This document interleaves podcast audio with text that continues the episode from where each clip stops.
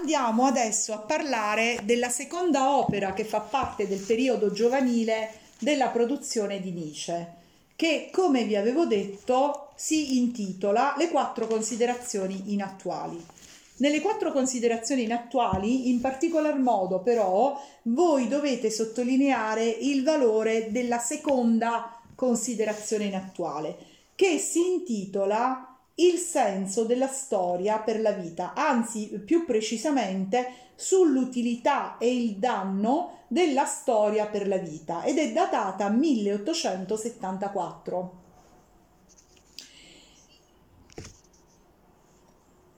No, ragazzi, però io sto facendo l'audio lezione, cioè non potete fare l'intervento mentre vi sto spiegando le cose. Poi dopo chiede, chiedete, se no non, non ve lo posso inviare, me lo fate inviare lunghissimo il file. Allora, sull'utilità e il danno della storia per la vita nel 1874.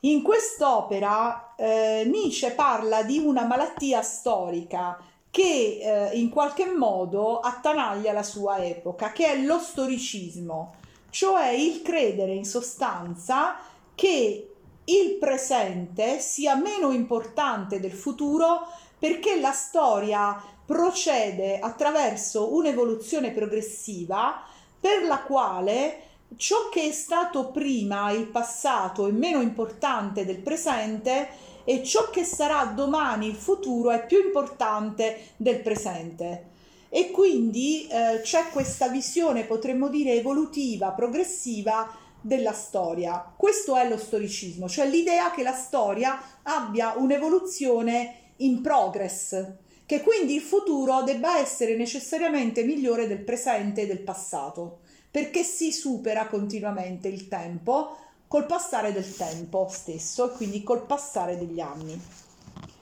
Nella seconda considerazione eh, inattuale, come vi dicevo, quella intitolata sull'utilità e il danno della storia per la vita, Nietzsche in realtà affronta la questione del senso della storia e quindi eh, focalizza eh, questo elemento molto importante eh, che tra l'altro attraverserà tutta l'opera di Nietzsche come un fil rouge, come un filo rosso. Nietzsche è il filosofo che si occupa della storia e che ci parla della storia. In questa seconda considerazione inattuale però Nietzsche ci pone davanti a tre atteggiamenti possibili del leggere la storia, che sono da un lato la storia monumentale, dall'altro la storia cosiddetta antiquaria e l'ultima storia è quella critica. Nella storia monumentale, secondo Nietzsche, c'è un, atteggiam- un atteggiamento generale portato a vedere il passato come un modello, per cui tutto ciò che è stato il passato è un modello che si deve imitare e che quindi si può riproporre nel presente.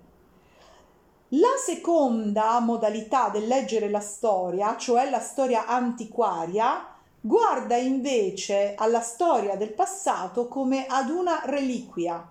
addirittura con un atteggiamento fideistico di amore, di devozione totale, in cui il passato rappresenta le radici dell'umanità e non può che essere il meglio, per cui tutto ciò che è stato il passato è buono, tutto ciò che è presente è cattivo e da denigrare. Quindi mentre se nell'atteggiamento della storia monumentale noi vediamo il passato come un modello che possiamo riproporre, nella storia antiquaria addirittura c'è una svalutazione del presente storico a favore di un passato che rappresenta il culmine dei valori, mentre poi invece il presente viene completamente svalutato.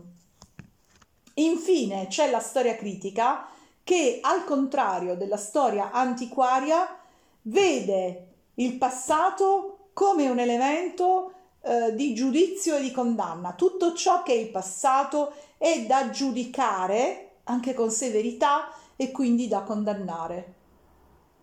E quindi questo atteggiamento eh, critico se vogliamo, è un atteggiamento antistorico.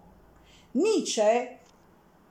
quando si occupa in questa seconda eh, considerazione della cosiddetta malattia storica, che è poi lo storicismo della sua epoca, non ci dà ancora una sua lettura della storia. La teoria che Nietzsche maturerà è una teoria che maturerà successivamente, quando Nietzsche ci parlerà, per esempio, in Così parlò Zarathustra, del concetto di superuomo, di oltreuomo, e ci parlerà quindi anche dell'eterno ritorno, che è poi la teoria della storia di Nietzsche. Però noi oggi abbiamo già sottolineato il valore della storia per Nietzsche, che non può essere quello di una lettura nostalgica, malinconica o critica del passato che non c'è più e quindi non ci appartiene, secondo Nietzsche, o del futuro che non c'è ancora e che quindi deve ancora arrivare, sempre secondo Nietzsche. Abbiamo detto che Nietzsche è il filosofo del presente, dell'istante, dell'icet nunc, del qui ed ora, ed è questo l'unico tempo che secondo Nietzsche appartiene all'uomo e che quindi l'uomo deve recuperare come suo tempo per la vita.